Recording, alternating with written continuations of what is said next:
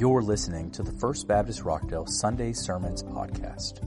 First Baptist Rockdale is a church dedicated to making disciples who make disciples. We hope you enjoy this week's message.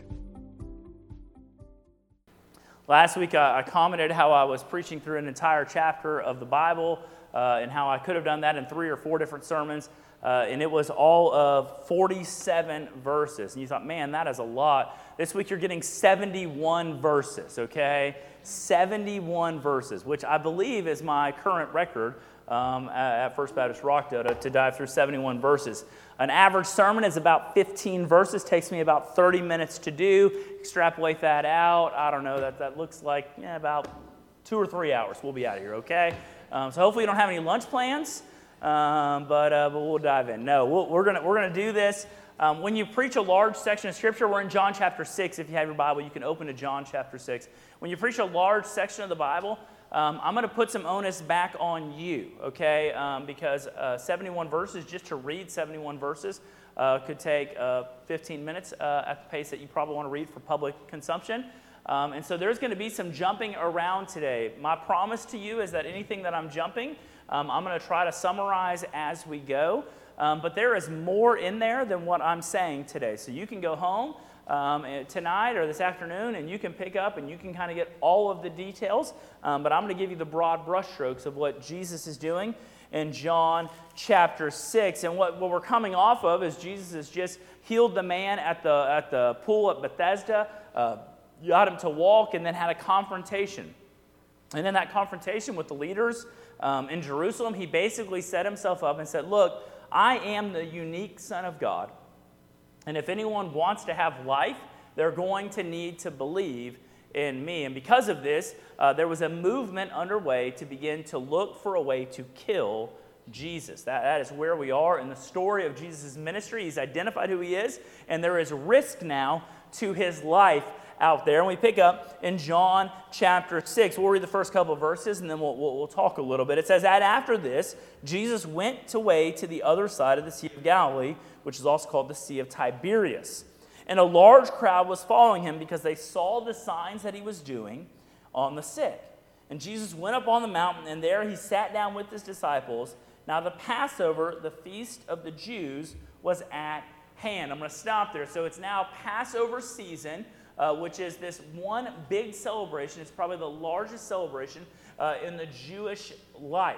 It's a time when they would go back and remember the story of Exodus. If you remember the story in Exodus, God's people, the Jewish nation, was enslaved in Egypt. They lived underneath a Pharaoh who would not let them go, and so God raised Moses up to free them from Egypt. And he did this through a series of plagues, culminating and the final plague, which led to Passover. And on this final plague, God spared the Jewish nation of great death, but inflicted on Egypt the death of all of their firstborn males, animals, and people.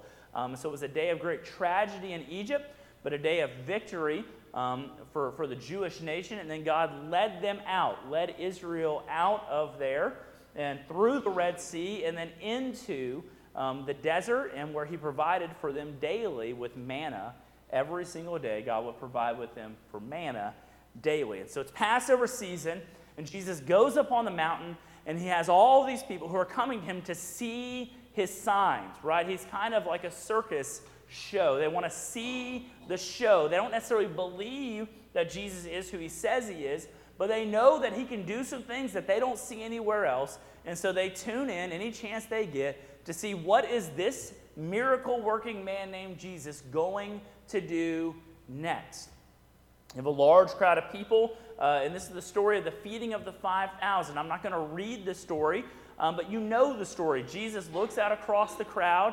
There's about 5,000 men there, plus women and children, and there's about 5,000 men there. And he looks at him and he says, how are we going to feed these people? He asked one of his disciples that, and the disciple's like, that is a question that I am not equipped to answer, because we cannot feed these people. That is not a good idea, Jesus. Right? It would cost us 200 days' wages to feed these people, and that would just give them each a bite.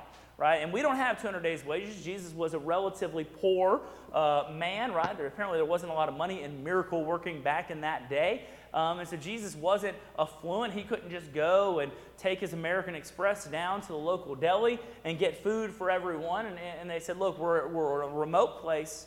We're not near anything. And then if we were to do it, it would cost us more money than we have. And he says, well, what do we have? And there was a servant boy of one of the disciples, probably someone who helped follow Jesus around and was present. And he had 5 small loaves of bread and 2 fish. And Jesus said, well, let's use that. And he sits everyone down by groups, and he divides the food up, and his disciples distribute the food.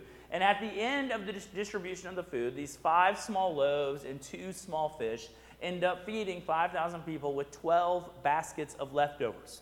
Now, that is not math that works. I mean, I've had to do like some of the new math style, right? The kind of newer math still doesn't even work with that, okay? No matter what form of math you're using, 5 tiny loaves and 2 small fish don't turn into 12 baskets of leftovers in full stomachs for 5,000 people. It doesn't work that way. It was a miracle of multiplication, and the people marveled at what Jesus was able to do, providing for them bread and meat. And Jesus is doing this on Passover to draw the eye of the person gathered to the miracle that had happened every single day for 40 years for the Jewish nation. Every day for 40 years, the Jewish people wandering in the desert had their daily food needs met. They would walk outside and they would gather up whatever they needed to eat for that day, and it was provided for them on the ground. There was manna. That's the name of the bread that God had made to set on the ground every day for 40 years and twice on Fridays, okay? So every day for 40 years, they had their food provided for them daily. And Jesus is doing the miracle of the feeding of the 5,000 associated with Passover to draw the eye of the person gathered and to draw our eyes back to the fact that he is the same God, right? The same God who provided the manna in the wilderness is the same God who provided the food for the crowd. Right? Jesus is trying to draw their eyes towards that because Jesus is able to recreate the manna miracle because he is the one who provides for our daily needs. You have daily needs. Every single one of us have daily needs. Jesus is in the business of providing for your daily needs. And after that, the people were so amazed by that, they gathered around and they wanted to make him king. And so they gather around Jesus and say, we're going to make you king. And Jesus, knowing that his kingdom was not to be at that time, said, I'm out. And he goes up to another mountain to disappear. He sends his disciples away by boat. His disciples are struggling to cross the Sea of Galilee. Sea of Galilee, by the way, is the size of Lake Livingston. When I lived on Lake Livingston, that was my perfect analogy. It's like the exact same size as Lake Livingston. Lake Livingston's kind of weird shape, but Sea of Galilee's more of an oval. But so it's not like this massive like lake that you can't imagine getting across. So they were crossing the sea, and the winds turned against them, and things weren't their way, and they were making poor progress crossing the sea, and night began to fall. And then Jesus leaves the mountain and walks across the water of the Sea of Galilee. Now this does not happen, right? This is an unusual miracle. We'll read it real quick just to give you the whole thing. In verse 16, this is what it says. It says, evening came, his disciples went down to the sea, got in a boat, and started across the sea to Capernaum. And it was now dark, and Jesus hadn't come to them yet. And the sea became rough because a strong wind was blowing. And when they had rowed about 3 or 4 miles, that's about halfway, it's about 7 miles across, 3 or 4 miles, they saw Jesus walking on the sea and coming near the boat, and they were frightened, as would I. But he said to them, it is I, do not be afraid. And then they were glad to take him into the boat, and immediately the boat was at the land to which they were going. So Jesus comes walking across the sea, and the disciples began to freak out because people don't walk on water, right? I remember basically any time I'm at a pool, I try to walk on water, get a full running start, go as quick as you can. That first step almost feels like you're able to do it, right? You get that first step in the water, and then bam, face right in the water, right? I can't do it. I don't have that in me. But Jesus, being the miracle worker that he is, walks on the water. After providing the manna miracle, he recreates the other major miracle associated with Passover, which is the crossing of the Red Sea. right? And in the crossing of the Red Sea, God goes before them, and he parts the sea so the Israelites can go by on dry land. And Jesus, instead of parting the sea, just walks across the water as if it were dry land. Again, Jesus is trying to point their eyes back to the fact that the Passover story, this story of God's redemption and God's providing for his people, that he is the ultimate one who is provided.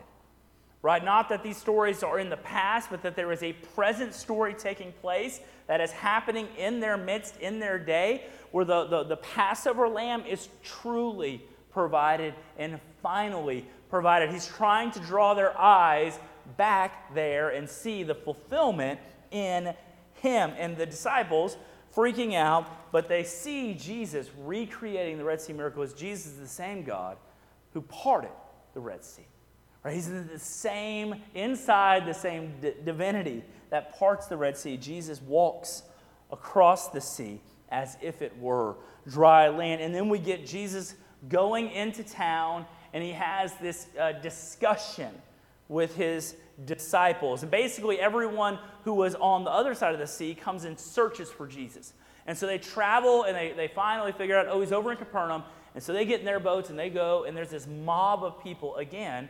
Or he just fed 5,000 plus people, right? And so now his name is becoming more and more famous. In fact, the miracle of the feeding of 5,000 is the only miracle outside of the resurrection that is recorded in all four Gospels. It was a big deal, right? You would think like the raising of Lazarus or like, I don't know, the water into wine or walking on water.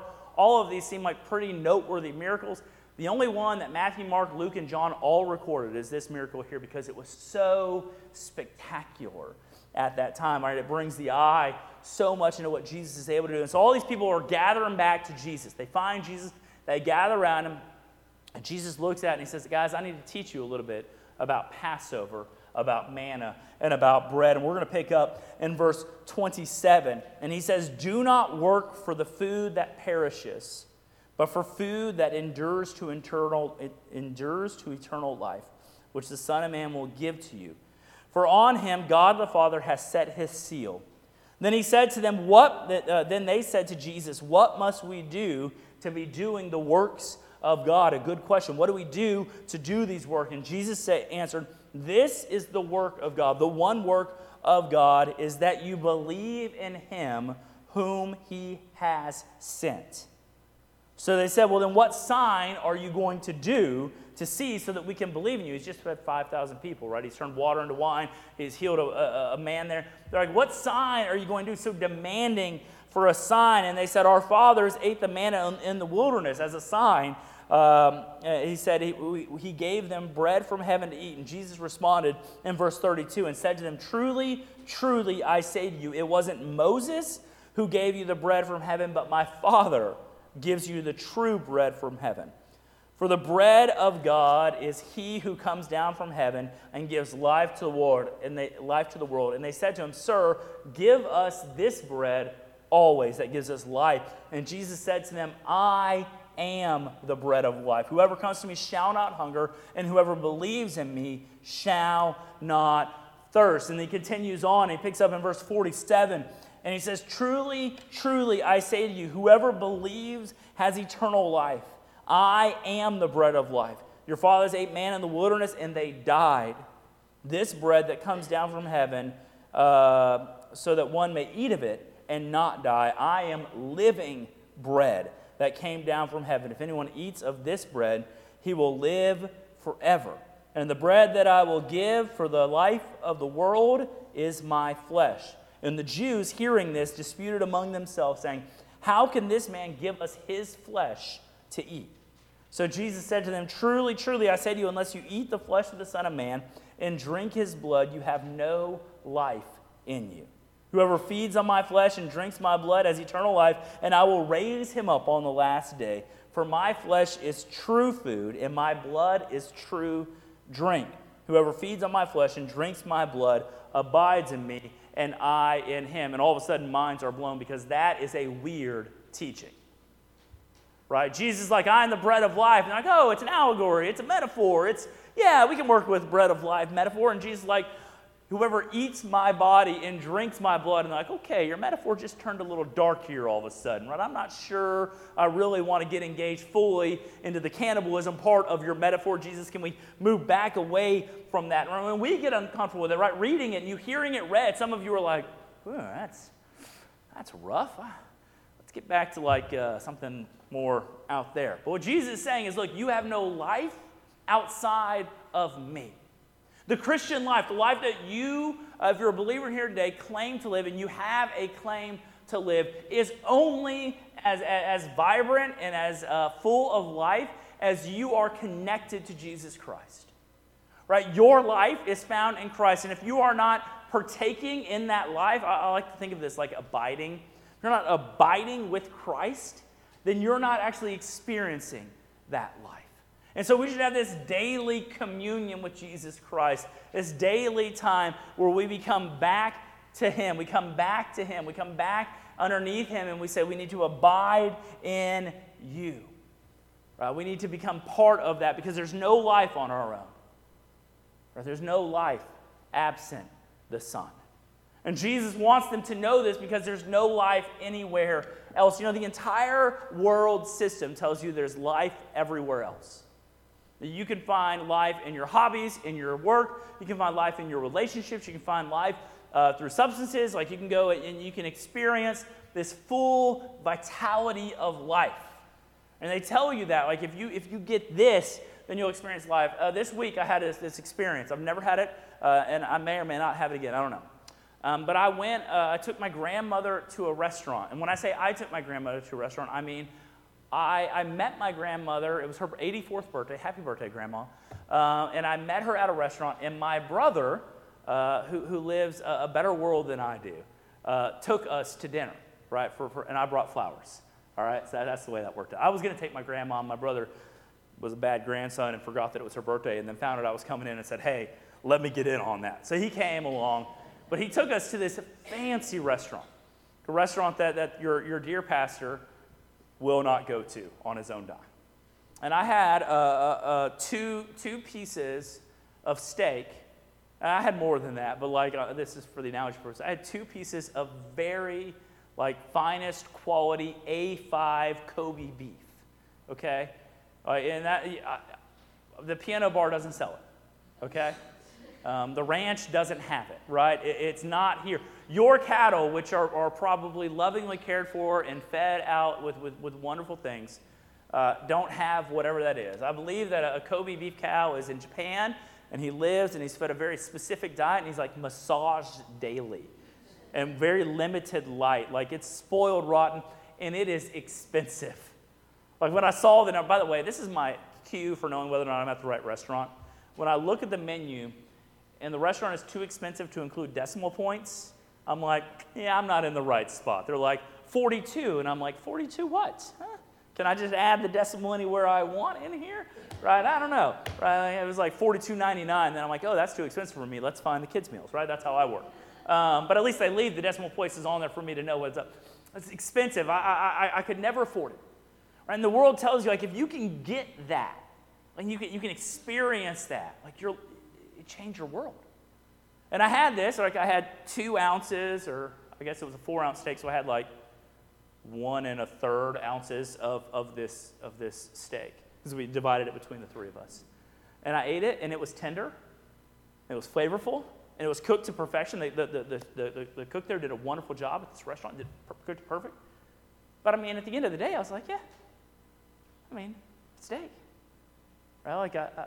It was good, but it wasn't life change. What the world tells you, if you'll get there, if you can get enough money that you can go and you can eat like this and you can live like this, you can travel like this, you can do this, you can put it on your Instagram and your life looks perfect. If you can do all these things, then you'll have real life. And I want to tell you, all of that stuff is ultimately empty.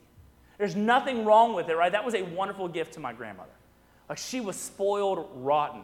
Every waiter who came by, happy birthday, Grandma. Right? They were so doting, and it was a wonderful time. The sweetest time I've had with my grandma in years. A wonderful experience. I recommend the restaurant. If you're ever in Fort Worth and you have money to burn, B&B Butchers, right? You can go, there's one in Houston too as well if you want to burn money in Houston, okay? But if you got money to burn and you want to experience real good treatment, they do a wonderful job. But I'll tell you what, I did not leave there thinking this is life, right? Because there's not real life in things. The world tells you there is, right? They always sell you another thing. They want to show you another thing. There's always another ad. There's another commercial. There's another person telling you, oh, this is what you need to be. It's all ultimately empty. Life is only found in Jesus Christ. And if you're a believer in Jesus Christ and you bought into the myth that you can experience the true life, the better life, the good life somewhere else, I want you to put that away and go back to Jesus. Because in him is true life. He is the bread of life. And nothing else provides like he provides. We have to have daily communion with him. That doesn't mean that you have to have Lord's Supper every day. That's not what I mean by daily communion. I mean you need to be in an abiding relationship with Jesus Christ on a daily basis. Your prayer life should be vibrant. Your scripture reading should be vibrant. All right, it's now February 28th. We're now 2 months into this year, 2021. And some of you, I guarantee, when this year began, said, you know what, I'm going to read my Bible more this year. I'm going to do a little better this year. Maybe I'll do the Bible in a year. Maybe I'll just set out a 3-year track and I'm going to begin on that. And we're now 2 months into it. And some of you are not doing very well. Some of you didn't even try. You're like, I am not even going to try because I have failed at that before. I want to tell you something. I don't care if you read the Bible at the pace that I read the Bible. It doesn't bother me at all. You need to be in the Word of God because life is found there, because Jesus' words are there. And through Jesus is life. This book is not life. There's not life because of the book. But Jesus is found here. And in Jesus, there is life. Continuing on, Jesus just taught this, and this is a hard teaching. And so when many of his disciples, verse 16, when many of his disciples heard it, they said, this is a hard saying. Who can listen to it? And then skip down to verse 66, and it says, after this teaching, many of his disciples turned back and no longer walked with him.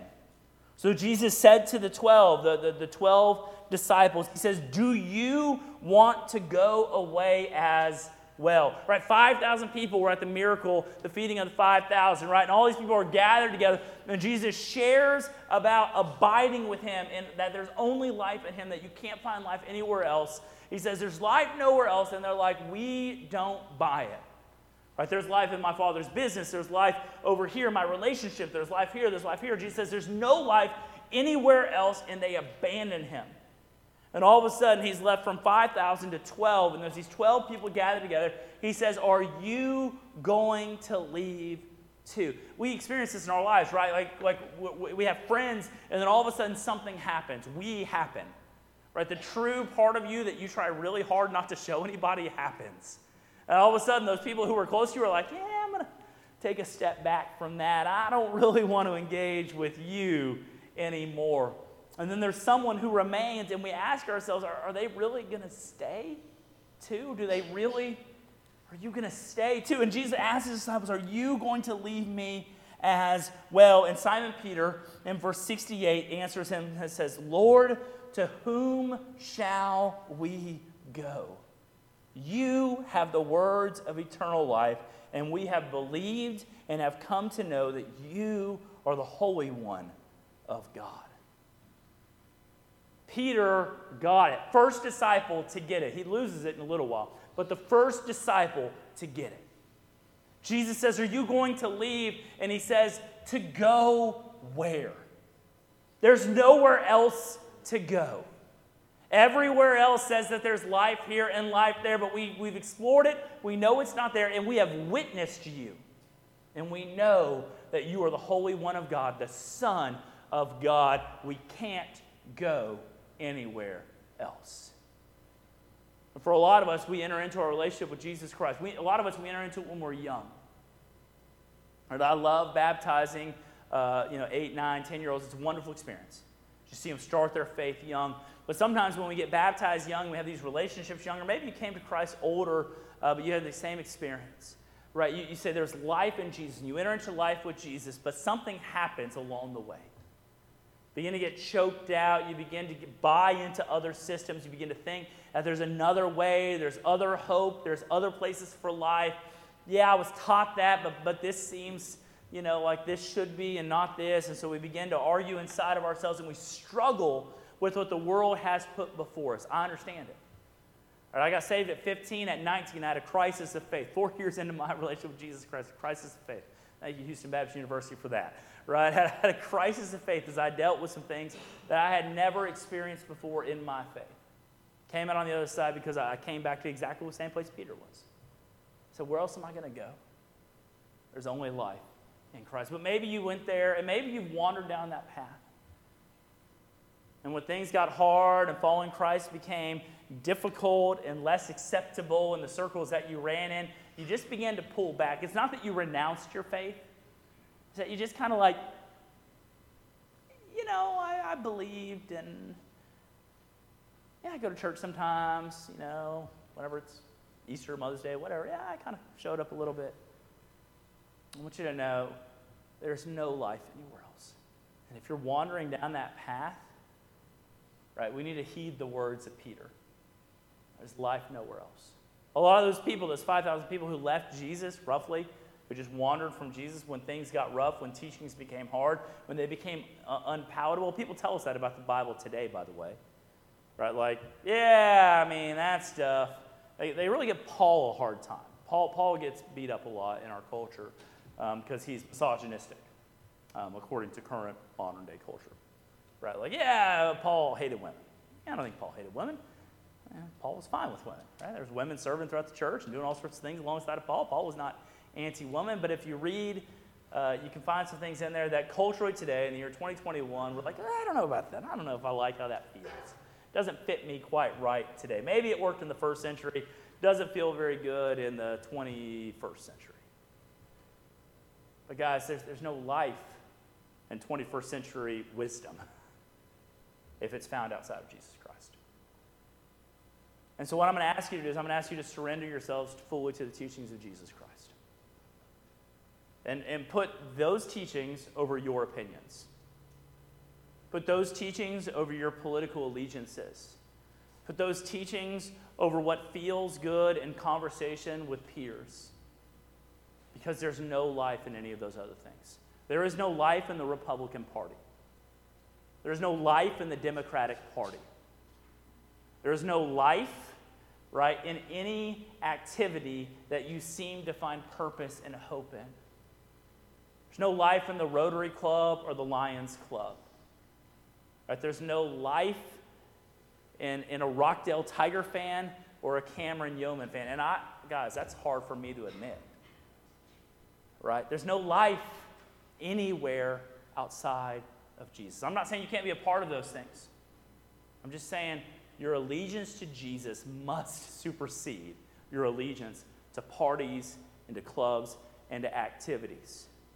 Your allegiance to Jesus should supersede your allegiance to First Baptist Church Rockdale, where our church turns away from the teachings of Jesus. You should follow Jesus. If our church turns away from following Jesus Christ, talk to me. Please, truly, talk to me. Because I don't want to lead us in a direction away from Jesus Christ. But where the church, where the organization, where your club, where your party runs away from Jesus, we stay loyal to Jesus. And some of us are so loyal to other things that we struggle. We struggle being able to look back and step back and be like, oh, my allegiance is world, not Christ. If you're a believer today, your primary allegiance must be Jesus Christ. Believe in Christ alone for life, and believe in Christ alone and his teachings for your life. If you're not a believer here today, I want you to know that anything that you chase is empty. It is literally a chasing after the wind. You can reach and reach and reach, and you will never grab full satisfaction and joy. It is empty and vacant. And you might eat a good meal for a day. You may feel full. You may see some things that excite you or make you happy. But anything outside of a relationship with Jesus Christ is ultimately vanity. The book of Ecclesiastes, take some time, read that, and look at how Solomon wandered the world looking for satisfaction, right? Looking for something, and ultimately finding out that really Ultimate satisfaction comes in knowing the Word of God and fearing God. Guys, I want you to know there's no life out there. If you're on a treadmill, you're chasing your own tail, you just run, try to stay up, stay current, you think you're going to make it, stop, get off, trust Jesus. Stop, get off, trust Jesus. He's better. And in Him is real life. Real, vibrant life. And the church is called to be living people. And one of the problems, we've got a lot of zombies in the church who once were alive, who have now taken death back on themselves. I'll tell you, life is still there. So choose life, right? That you might live, right? That's in there. Choose the way of life, which is the way of Jesus today. Let me pray.